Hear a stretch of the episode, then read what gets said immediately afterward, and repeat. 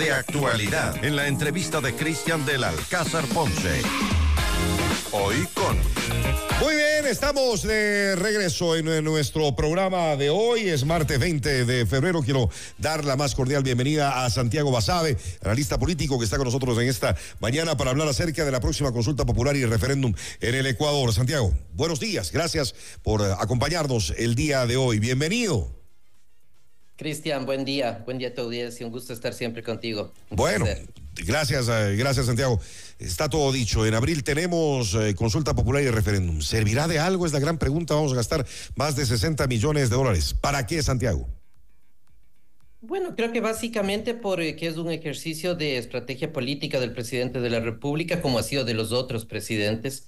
Las consultas por sí mismo es un mecanismo de democracia directa importantísimo para que la población se exprese pero esto tiene sentido, cobra sentido realmente cuando es una consulta propuesta por la ciudadanía, propuesta por la gente. Esto no ha pasado nunca en el caso ecuatoriano, sino siempre han sido consultas propuestas desde los presidentes con fines eh, básicamente electorales. Me parece que esta no es excepción con algunos cambios que podrían generar una variación en lo que nos viene al país en las elecciones ya del próximo mes de febrero, en menos de un año. Mm, pero nos sale costosísimo este, este ejercicio para medir eh, popularidad y para medir fuerza, Santiago. Cuesta plata, desde luego, y cuesta bastante plata. En un país de que tiene un problema presupuestario importante, es mucho más notorio eso, pero es parte de las reglas del juego los presidentes pueden hacer uso de ella y cuando hay afanes electorales de por medio no, no hay ninguna restricción de parte de los jefes de Estado, desafortunadamente. Y como decía al inicio, me parece que esta va por esa misma línea. Tiene la popularidad, la popularidad muy alta, muy, muy alta en este momento el presidente Daniel Novoa. ¿Le bastará con eso para que gane el sí en todas las preguntas que ha planteado? No necesariamente, eh, pero creo que las preguntas tal cual están estructuradas eh, me parece que prioritariamente se orientan a que la población las apruebe, ¿no? Es difícil eh, votar no eh, frente a la mayor parte de preguntas, más allá de que algunas estén, sean parte ya de la legislación, de que otras estén en proceso en la Asamblea, o de que otras abiertamente tengan poco efecto real, como el aumento de las penas, por ejemplo. Pero creo que para los efectos electorales del, del presidente, próximamente candidato seguramente, yo creo que pueden ser un, un puntal importante para ratificar esta popularidad que, como tú bien lo has dicho, es una popularidad alta. Eh, comparativamente con los otros jefes de Estado. Pero mire, mire lo que le pasó a Lazo, claro, él con la popularidad en el piso, ¿no? Pero preguntas que todos pensábamos en que ganaría el sí, pasó lo contrario, ganó el no, y nos dejó sorprendidos. Sí, efectivamente es así. Siempre hay fuerzas políticas que, que se pronuncian a favor del no en una consulta popular tengo la impresión que en esta ocasión será algo diferente. No creo que la revolución ciudadana, que es la que se esperaría, tenga una visión negativa respecto a la consulta, tenga una, una posición en ese sentido muy abierta. Entonces, eso al menos en principio da, da, da, a entender que la probabilidad de que gane el sí y que eso implique una, un afianzamiento del gobierno puede ser viable, no puede ser lo, lo que uno preveería que puede suceder. De todas las preguntas, ¿cuáles cree usted que son las rescatables y que de algo al menos servirán que gastemos estos 60 millones o más y que vayamos otra vez todos a las urnas con todo lo que implica? Eventualmente el tema de las Fuerzas Armadas me parece que podría ser algo que podría ayudar en alguna medida, que las Fuerzas Armadas tengan una participación un poquito más activa. Ahí, sin embargo, existen también posiciones contrapuestas desde los desde los juristas, desde la gente especializada en el derecho penal, pero yo creo que esa podría ser la que en alguna medida, insisto, podría ayudar a que este proceso de, de, intentar reducir en algo la inseguridad enorme que vive el país pueda afianzarse, si no en el corto plazo, quizás en el mediano plazo, esto pensando en una candidatura exitosa del presidente Novoa en la elección del próximo año. Claro, y se ve que está pensando mucho en eso y ya lo vamos a abordar también esta mañana en entrevista, Santiago. La pregunta del trabajo por horas, yo creo que es interesante y oportuna debido al desempleo que hay en el país, aunque claro, ya algunos frentes se están oponiendo, como el de los trabajadores. Sí, y ahí, va, y ahí hay varias cosas, ¿no? O sea, lo óptimo para el país, pero no siempre lo óptimo se consigue en política, es una reforma estructural al Código del Trabajo. Es un Código del Trabajo que está cerca de cumplir 100 años de vigencia y que si bien es cierto en algún momento pudo ser viable, factible para la realidad del país, no lo es más, como no lo es más para la realidad del mundo en general. Entonces, eh, como eso es difícil hacerlo porque se requiere un acuerdo mayoritario en la Asamblea, que dudo mucho que lo tenga el presidente, eh, la opción de la, del trabajo por horas quizás podría ayudar en alguna medida a generar un poquito más de dinamismo, que se amplíen un poquito más los espacios de trabajo, porque el, tema de, la ausencia de, trabajo o el desempleo, visto desde la otra perspectiva, es importante. La pregunta por sí misma no va a resolver el tema, de ahí va a depender de las fuerzas de mercado y sobre todo de la posibilidad del empresariado de ampliar espacios laborales pero quizás es una puerta de entrada al menos para reducir en algo este desempleo que es cada vez más importante en el país. Es que algo hay que hacer y peor con la crisis que se ahonda cada día y nos referíamos a eso hace un momento precisamente con uno de los mensajes que nos enviaba uno de los oyentes. Eh, el gobierno se ha ocupado mucho en el tema de seguridad y hablarnos todo el tiempo de guerra, de este conflicto armado interno, pero hay una despreocupación gigante con la reactivación, con la activación de este país. La mayoría de los negocios le están pasando muy, pero muy mal. Han sido enero y febrero meses tremendos en cuanto a, resultados y ventas, Santiago. Sí, efectivamente es así. Sin embargo, hay que tener presente también que la reactivación del mercado laboral no es una cuestión que se resuelve de forma muy sencilla ni muy simple. Así es. En el tema, en el tema de seguridad, por ejemplo, tú puedes decretar un estado de emergencia, como ahora mismo tiene el país, lo cual es inmediato, no es un decreto del presidente de la República, pero en el, en el, tema económico hay una relación de oferta y demanda del mercado laboral que, que no se ajusta tan rápido a los, a los cambios. Entonces, incluso aún aprobándose la, este trabajo por horas, los resultados no van a ser inmediatos porque son problemas estructurales que tiene el país y que creo que todos debemos ser conscientes que resolverlos nos va a llevar un tiempo y seguramente el año que le queda un poquito más al presidente Novoa no le van a alcanzar para resolverlo, sino quizás para dar los pasos iniciales para que esto sea un proceso paulatino, al menos en el mediano plazo. En cuanto a las preguntas del referéndum, ¿cuál cree usted que es destacable de las, eh, de las preguntas que están aprobadas para esta consulta popular de abril? Yo creo que no hay ninguna que sea una pregunta de fondo. Me parece que el, uno de los problemas del país tiene que ver con el sistema político, la organización del sistema político y cómo se estructura la política en el país.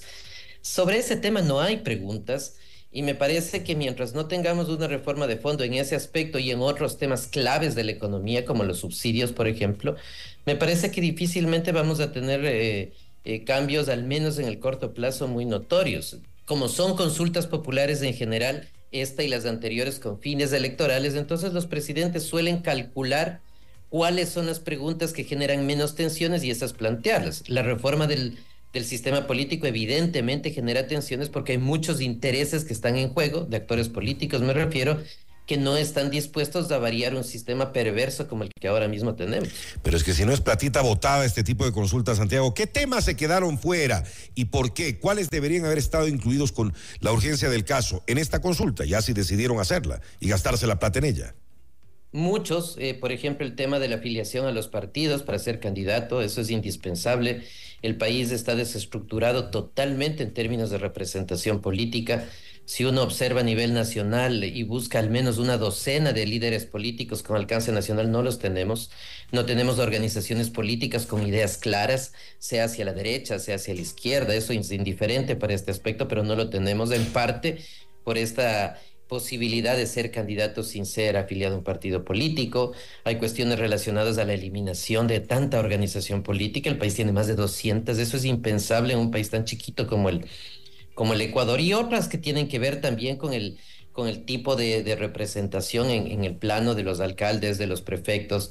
O sea, hay varias cosas, pero al menos esas dos iniciales, la afiliación partidista, por un lado, y requisitos mucho más estrictos para constituirte como partido, me parece que eran importantísimas, pero desafortunadamente electoralmente son riesgosas y el presidente ha preferido evitar eso, no ha preferido jugar medianamente sobre seguro. Igual, la mayoría de preguntas, eh, si ganaría el sí, como parece, tendrán que ir a la Asamblea tendrán que ir a la asamblea, no será un proceso inmediato, no habrá una respuesta inmediata desde el entorno social a eso, no es que la seguridad va a aumentar drásticamente el día siguiente, no es que el trabajo va a aumentar drásticamente el día siguiente, son parte de un proceso que yo asumo, pero esta es una conjetura nada más, que será el punto de partida para la candidatura del, presidente Novoa y eventualmente conseguir una asamblea medianamente favorable en el 25 y poder avanzar en ese proceso de reforma. Se, se nota claramente en todo que el presidente está pensando en la reelección eh, en, en, febrero del 2025, en menos de un año ya. Eh, ya se han eh, lanzado también en estos días algunas precandidaturas, algunas que a propósito, dan hasta, dan hasta risa. ¿Cómo ve usted el panorama político desde ya para las elecciones del, del próximo año? Tenemos un, eh, tenemos un eh, presidente candidato, ¿no? Tenemos un presidente candidato eh, con, una popularidad importante, eh, de las más altas para el país desde el 79, que seguramente va a ser un actor relevante. Eh, seguramente va a haber un candidato de la Revolución Ciudadana con un porcentaje importante de votos, siempre han sido entre el 30 y el 35%. Y luego habrá al menos una docena de candidatos de organizaciones que no poseen eh, cuadros propios y que recurren a actores que no han sido de sus partidos, como es el caso del Partido Social Cristiano, por ejemplo. ¿no? Eventualmente se dice que el señor Topic podría volver a ser candidato, pero esto se va a repetir en las otras organizaciones políticas. Hay precandidaturas del Partido Socialista con Pachacutic, por ejemplo. Entonces, en términos generales, más allá de los nombres, me parece que estructuralmente no será una elección diferente ni a la que ganó el señor Novoa y tampoco a la que ganó el, los presidentes Lazo y el presidente Moreno anteriormente. Lo mismo de siempre, Santiago, una vez más, lo mismo de siempre.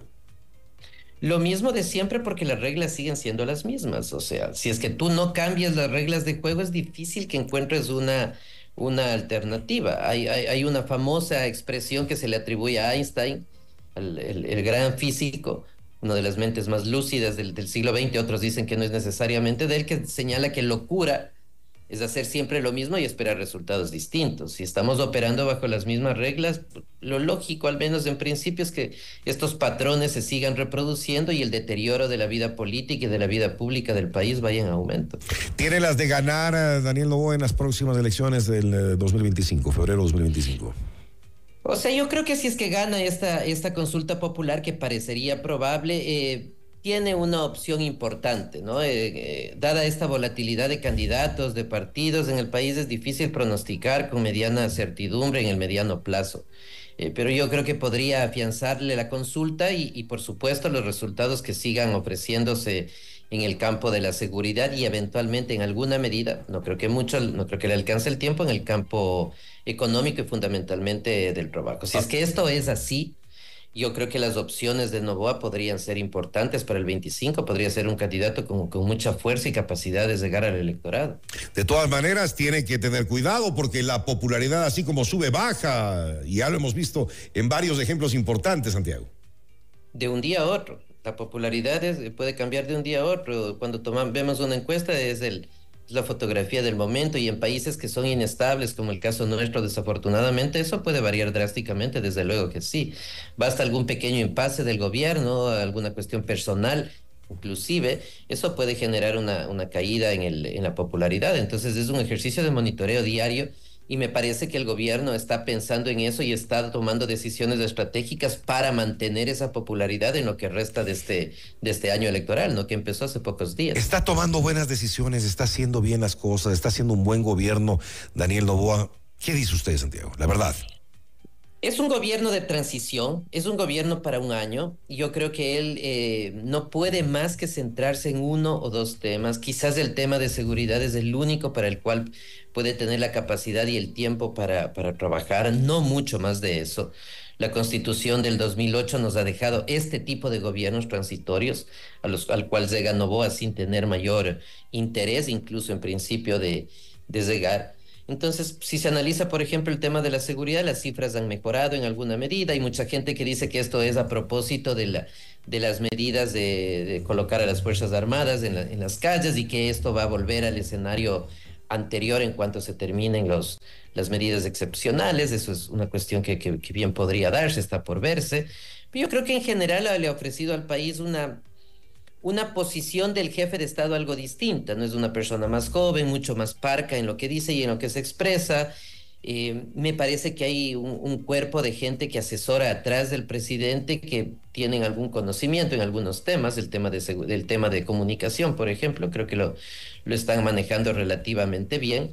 Y adicionalmente, ¿no? Por todo el contexto en el que se vive, es difícil observar, al menos ahora en el corto plazo, una oposición muy fuerte, muy radical, que sí la tuvo el presidente Lazo.